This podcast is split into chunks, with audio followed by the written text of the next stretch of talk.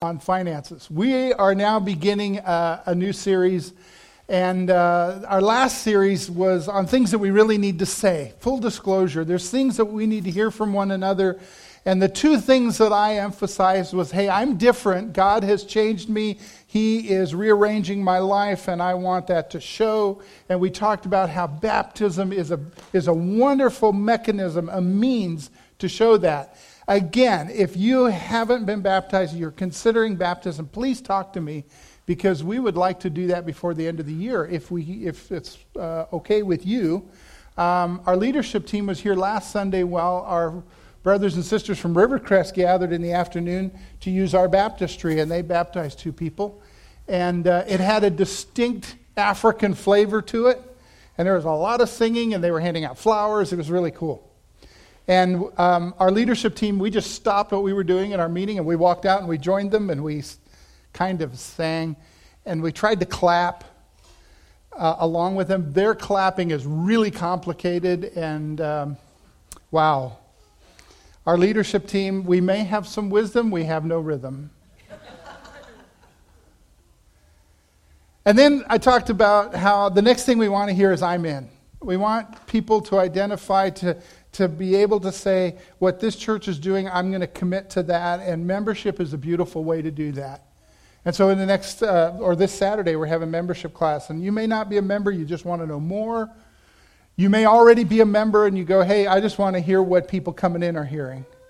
And uh, you're welcome to join us and get those materials and and uh, when we bring more people into membership, they come up here to the front and they stand in the front. They answer questions. We want to know that Jesus has changed their life. We want to hear them say, I'm different. We want to know that, that they're committed to our church. We can count on them. And that's how we say, I'm in. Well, then you might be tempted to think that's it. You know, if I've been baptized and I've joined the church, I've arrived. I'm done. I'm all good with God. And yet we know that as long as you're drawing breath, you're not done. and so I want to talk in this series over the next four weeks about the next steps and what your next step might be. And I'm going to offer some advice on that. I'm going to offer some direction that I think would help you as it's helped me and helped some of you already. So here's where we're going to go. You see, I believe that I'm forgiven but what now? I believe that God has been working in my life, and I believe that He is changing and transforming me. And not just to take away my sins, but now I'm freed from that, and I, I, I am changing and I am becoming more like Christ. But what do I do now? Now, for some of you, this is a question because you are, you know, you're early into this spiritual journey. You're still trying to figure these things out. Maybe you didn't grow up in the church. Perhaps uh, you did grow up in the church, but you were never really given this kind of guidance. For others of us, we grew up in the church and we've heard these things before, but we just kind of forget. We get lazy and we neglect some of these things in our lives. And so, over the next four weeks, we're going to look at these. Today, we're going to talk about how we connect. Next week, we're going to talk about how we pray. And then the third week, we're going to talk about being purified and how we cleanse our lives of things that, that God doesn't want there. And then lastly, we're going to talk about how we share. And that's going to take a couple of different dimensions as we look at that. It's going, we're going to talk about how we shared, not just with generosity. Those of you that took your day yesterday and gave it to the Keller family, those of you that brought in food and just donated it, that's, that's generosity. But then, even beyond that, the, the greatest resource, the, the most powerful thing we can share with somebody else is our love of God and God's love for us and the faith that we have in Him. And how do we share our faith? So that's where we're going to go with that. But today we're going to talk about connecting, and I want to look at this passage in 1 Thessalonians to guide us through here. And I really like this version, the, the the way the CEB puts it. So bear with me. I'm going to read through it. It's not very long. It's only six verses, seven verses. Um, and then we're going to go back and look at several of these verses again. So if you have your own Bible and you like to follow along, just kind of keep your finger there keep your Bible open. 1 Thessalonians 5 4 through 11. But you aren't in darkness, brothers and sisters, so the day won't catch you by surprise like a thief. All of you are children of light and children of the day. We don't belong to night or darkness. So then, let's not sleep like others. Let's, but let's stay awake and stay sober. People who sleep, sleep at night, and people who get drunk, get drunk at night. Since we belong to the day, let's stay sober, wearing faithfulness and love as a piece of armor that protects our body, and the hope of salvation as a helmet. God did, didn't intend for us to suffer his wrath, but rather to possess salvation through the Lord Jesus Christ. Jesus died for us so that whether we are awake or asleep, we will live together with him. So continue encouraging each other and building each other up, just like you're already doing. Okay, we're going to go back and we're going to unpack this a little bit, but I want to start by thinking about these two conditions that Paul sets out here as he's writing to the people in Thessalonica. And he says, You know, some people are asleep. I like the word slumber because slumber kind of has this feeling of, you know, your body just completely relaxes and you're gone and you're, uh, you're, you're just not conscious to what's going on around you. And then some people, he says, then, you know, some people at night, they just, they drink and they get drunk and they're just kind of, they're smashed. They're out of it. If you've ever been around somebody who's really, really inebriated, you get the picture. And this is, this is what Paul ascribes to their spiritual condition. He says, you know, some people spiritually, they're just, they're just so completely relaxed and complacent, they're not even awake anymore. And some people are so caught up with other things and they're intoxicated by other things that they, they cannot apply themselves spiritually. Here's what I want you to remember. In this life, we all need some form of backup that keeps us on track and make sure when things don't go well, under our responsibility, that others come along and make sure that we are taken care of and can get through to the next. I want to tell you a story. I heard this saying or something similar to this years ago, and I, I, paid a lot of attention to it. I was invited to pray at the retirement ceremony of a naval officer. And so my friend Pam uh, was retiring from a career in the Navy. She was a commander in the Navy. And you know that you don't get to be a commander in the Navy without moving up a few steps. And she gave orders to a lot of people, and she ended up at the end of her career out in Denver, Colorado, of all places. She had a naval assignment in Denver, Colorado, because she was in charge of all of the Navy recruiting for the Rocky Mountain region. So everybody who signed up to join the Navy in the Rocky Mountains came through her facility and went through people that were under her command. She called me up and she said, If you can come to Denver, I am retiring. If I were on a naval base somewhere, there would be a Navy chaplain and they would pray, but I'm not. And I'm assigned to this military, it's called Military Entrance Program Command, or something, MEPCOM. We call it MEPCOM. Some of you are familiar with that. And she said, There's not a chaplain here, but if you could come and pray, I want someone to pray at my retirement ceremony. I said, Absolutely, I'll be there. So, got my best suit out, put the tie on. We drove out to Denver, spent the night with Pam and Raymond in their house, and the next morning we got up and we went down to the facility where she worked and found out that on the way that this MEPCOM wasn't just for the Navy, it was for all five branches of, of the armed services. And so she told us, she said, you know, when we get there, there are going to be people in the Army and the Marines and the Air Force. Unfortunately, Coast Guard, they weren't represented that day, but they're out of that building too. And so she said, at my ceremony, we're going to have every one of these branches represented somehow.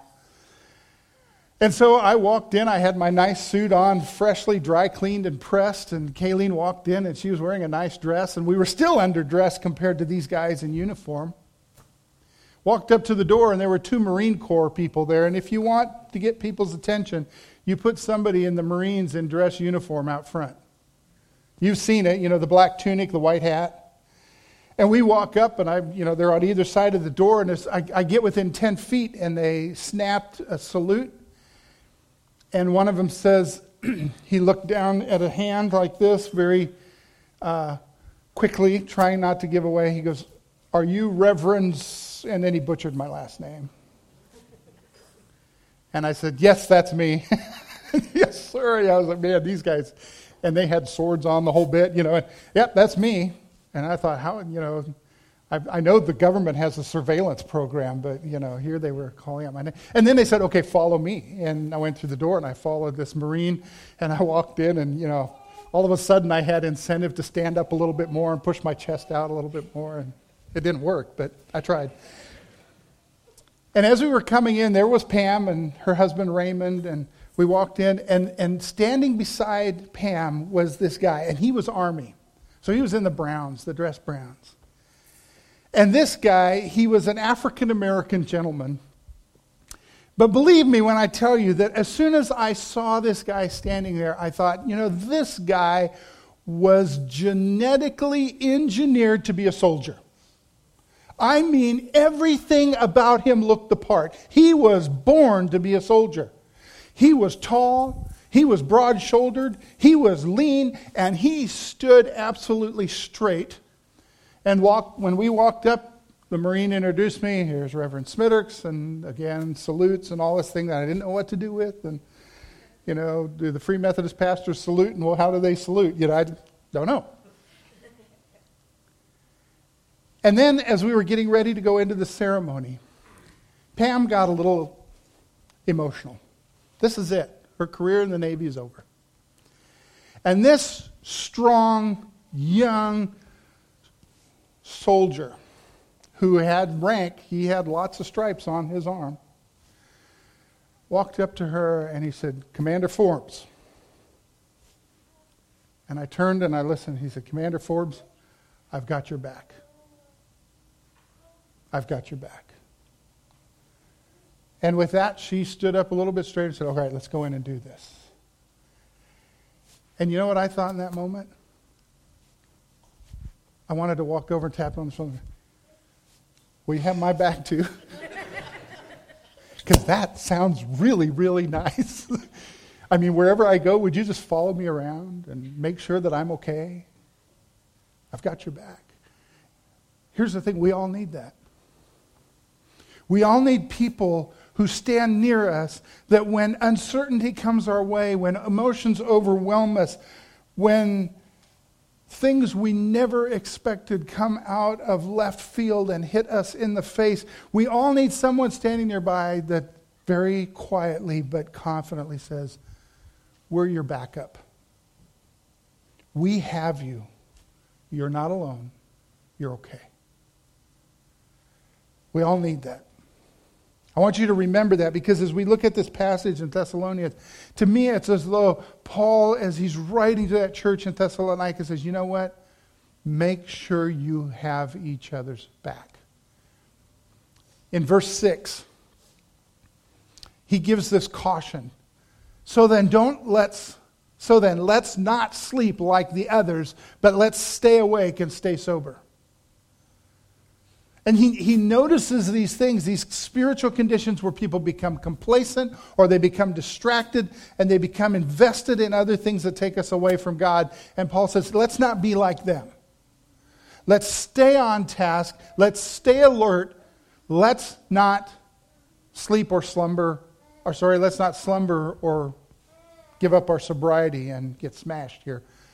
So you've probably seen videos like this guy. They've been on the news lately, and uh, it kind of got my attention. This guy's driving a Tesla. I can tell by the door handles. And the reason I can tell is my friend Rob just made a trip from the Northwest and came through Kansas, and he drives a brand new Tesla, and he took us for a ride, and it's amazing. If you get a chance to ride in one of those cars, it's like riding, it's like driving a computer. And my friend Rob's Tesla has all the bells and whistles. He, he got all the, the options, and one of the options is this autopilot. They actually call it autopilot. It's assisted driving. And so he can get out on the interstate, interstate and hit a button, autopilot, and take his hands off the wheel. It'll keep him in the lane. It'll actually overtake cars that are going slower in front of him. And then recently, Rob posted a, a video on Facebook, and they did a little update with this, what they call summons. And from your cell phone, you can summons your car, and it'll pull out of the parking lot without you in it. And then, of course, there's these other videos. Now, people have tried this, and their cars ran into various and sundry other things in the way. But you've probably seen this because this has been on the news a lot where people are in their Teslas with this autopilot on and they're doing other things. They're reading books or this guy's sleeping. And so this meme was just wake up, dude. Here's the thing this is in a car that's been incredibly engineered to make driving about as easy as possible. So easy that it's possible to fall asleep and not know that you're in danger. And you can go on and Google this online, and you can see where these Teslas have piled into the back of semis and things like that because people were on autopilot and doing this. Now, Tesla themselves says, don't do this. Tesla themselves says, do not sleep and remain sober. but even so, people do these things. And there's a, there's a video I was going to show it, but it's a little bit long. It's hilarious, though. There's a couple in one of these Teslas, and this couple said, We're going to show you how this works. And they start out, and then the next thing you know, they're eating hamburgers, and nobody's got their hands on the wheel, and then they're dancing little dances in their seat, and then pretty soon they get out lightsabers and they're having a lightsaber fight, and you can see the cars going by them, they're going down the road. And I'm sure they were rather controlled making this funny little video, but nevertheless, the idea that we live in a day and age where we can just take our eyes off and we can sleep and we can invest ourselves in things that distract us and take us away from the Lord. And it's okay because the world is designed to protect us. That is a lie. That is a lie. And it's a lie that seduces us and allows us to say, you don't have to pay attention to God. And you don't have to be invested in God. Just be a good person and you'll go to heaven. Yeah, we've all heard those things. But we know that's not what Scripture says. That's not what Paul says to the people in Thessalonica. So he says, wake up. So here's this thing. If you're doing this, if you are driving this Tesla and you decide to go to sleep, you are either being ignorant or incredibly irresponsible. You haven't seen the news reports about what other people have done and just choosing to take inappropriate risks. Or you're so tired you're just not paying attention, you go to sleep. Now, some of us have fallen asleep behind the wheel and there is no autopilot, and that's no fun. Either way, if we are in a spiritual condition of ignorance or a spiritual condition of, of irresponsibility, others are going to get hurt. You ever notice that? Another lie that the world tries to tell us is we can do these things. We can do them in isolation. We can do them behind closed doors. We can do them in our bedroom and they don't affect anyone else. And that is not true, ever. If they are things that displease God, they are things that hurt you and hurt people around you. Always. And it may not seem like it in the immediate, but it is always true. I like to quote my friend Mark Van Valen likes to say, sin will always take you farther than you think it will and cost you more than you think it should. Always. And so here's the thing we live in this world of people who think, I can straighten it out on my deathbed, or I can balance the books and do enough good things to offset the bad and the ignorant and the irresponsible things I've done. And Paul says, No, we are people that are wired different. And our hearts are set on things above, and so we act and we invest our lives differently. He goes on to say this, actually, a verse back All of you are children of light and children of the day. We don't belong to the night or darkness. I like this. This is a word of hope to me, and it's a word of hope to you. Because if you're sitting here going, my life is defined by darkness right now, You don't belong there and you don't have to stay there. That is not what you were made for. And that is not where God wants you. And He'll empower you to go to a different place, a better place than that. We, who love Jesus, are children of light and children of day. So, for the people of the day, we're people who live in the light. And at another point, one of the other writers of the New Testament said, Those who walk in the light and remain in the light are children of God. And it's, it's sort of this synonymous thing. What comes first? The light or forgiveness or forgiveness or the light? And you just, I, I kind of get to a point where I go, I don't think it really matters.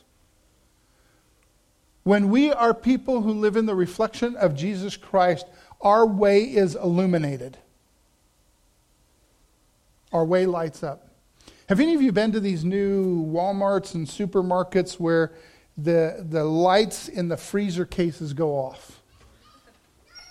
Isn't that weird? Okay, the first time I went down one of these aisles, it kind of freaked me out. And I was walking down the aisle, probably to pick up some ice cream. Don't judge me. oh, I am sorry to disappoint you, my friend.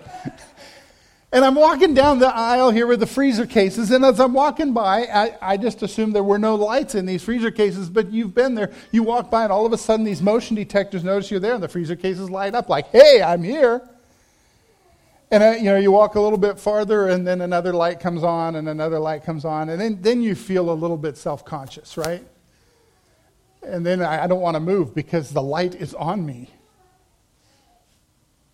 But you know, it's not dissimilar for us in, in our spiritual lives because if Christ is in us, as if His Holy Spirit is in us, wherever we go, it is illuminated.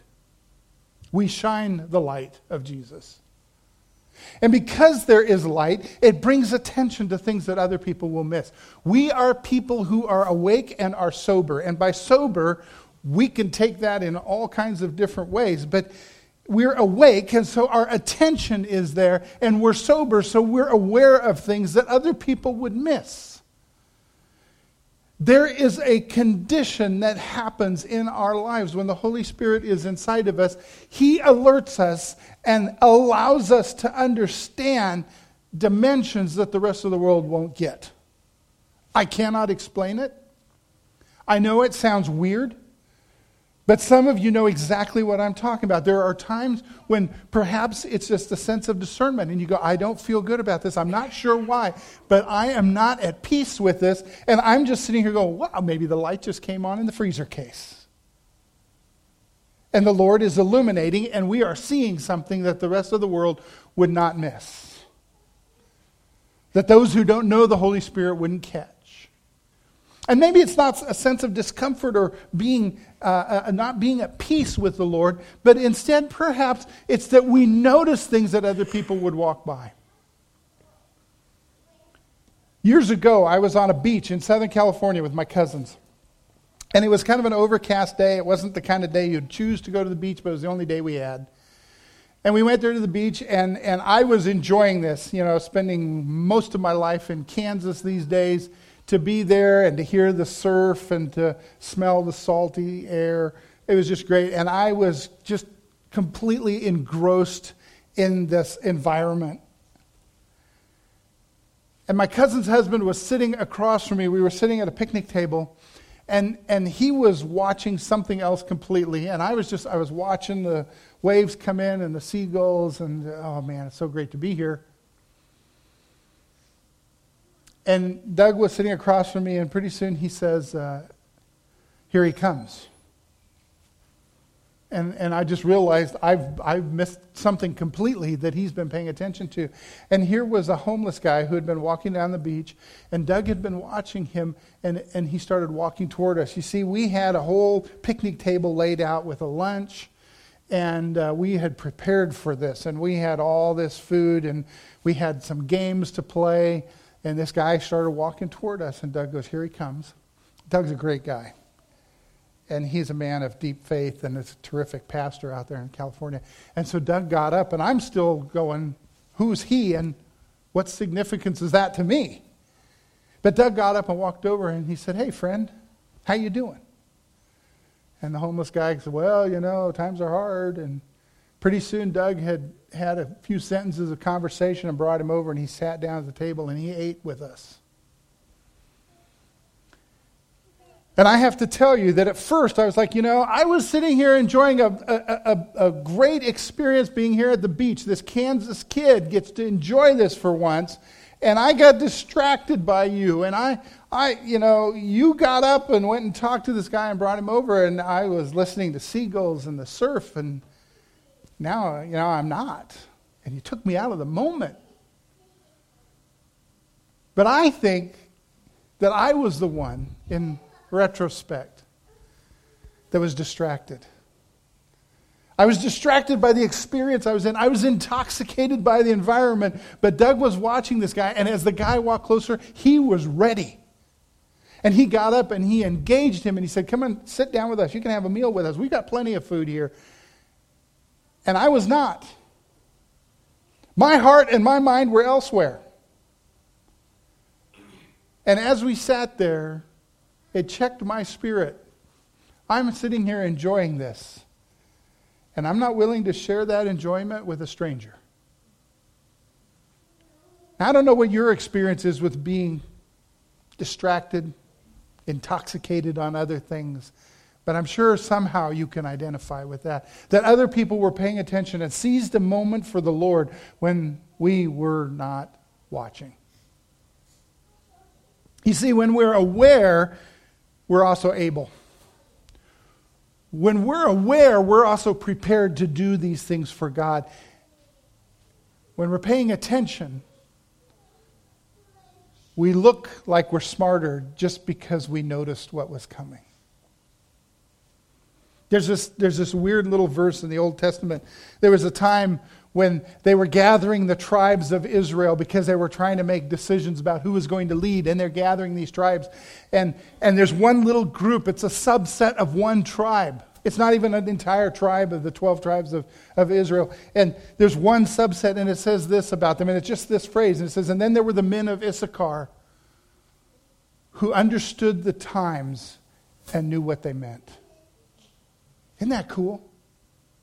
I wonder if there's a, a, chance that people might look back and go, and then there was Northwest Free Methodist Church who understood where they were and what was needed. Well, man, I pray that's us. I ask God to let that be us. We go on in verse 11.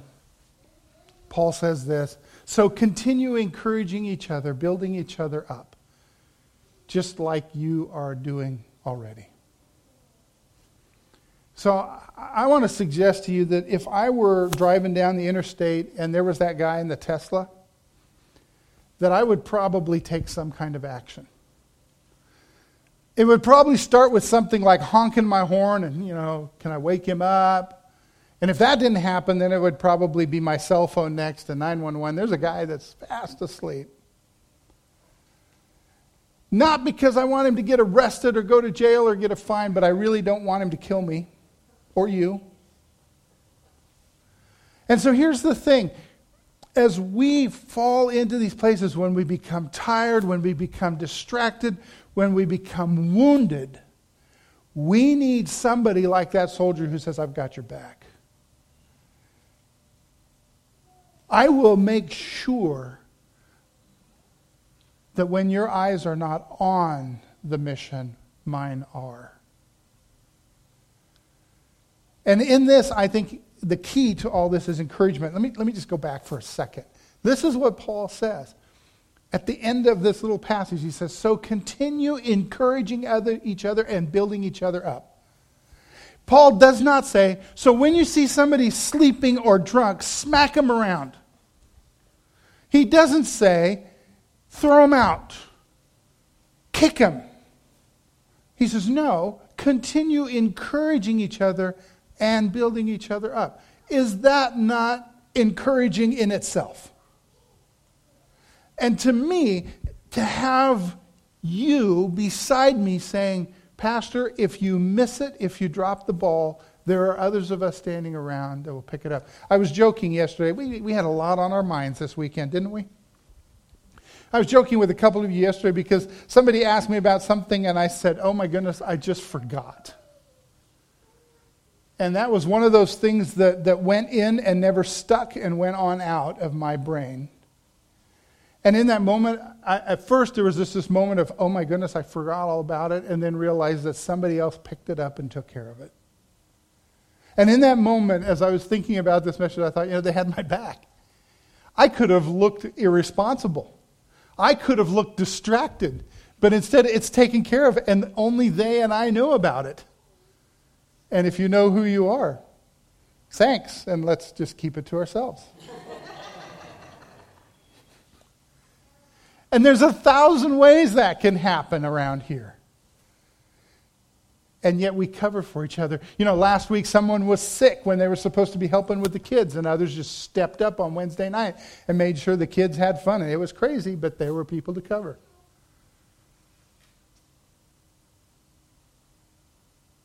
I pray that we encourage one another with our presence and our attention. When I look at the word encouragement, uh, I, have thought about this over the years quite a bit, and I'm going to close with this. But uh, a friend of mine in college came to me, and she said, You know, I've been watching you, and I've observed something about you. And I was worried because I thought she was going to say, You know, you have this facial tic, or, um, you know, something that's really unpleasant. And She didn't. She said, I've been watching you and I've noticed the way you interact with people. And she said, Hink, you have a tendency to really want to encourage everybody. And I never thought about it that way before. And after that, it made me want to encourage each other, uh, other people even more. And so I've thought about this word as she spoke that into my life, that blessing. And as I think about this, if you break down the word encouragement, the root of the word is courage. And I notice that in our world, particularly for us as believers, the one thing that will defeat us, I believe, more often than anything else is our lack of courage. We're not defeated because Jesus isn't able, because God somehow doesn't want to or can't. We're not defeated because we don't have the ability, because God is able to make those things up in ways that we can't even explain. But most often we're defeated because we don't have the courage to trust God and do it. To trust God and step out. And so, one of the things that I believe us, for us as a church that is most important is that we build each other's courage. So, when you're facing those hard times at work or at home or at school, there are people who go, uh, You can do this. You are not alone. God is with you. And not only do I have your back, so does He.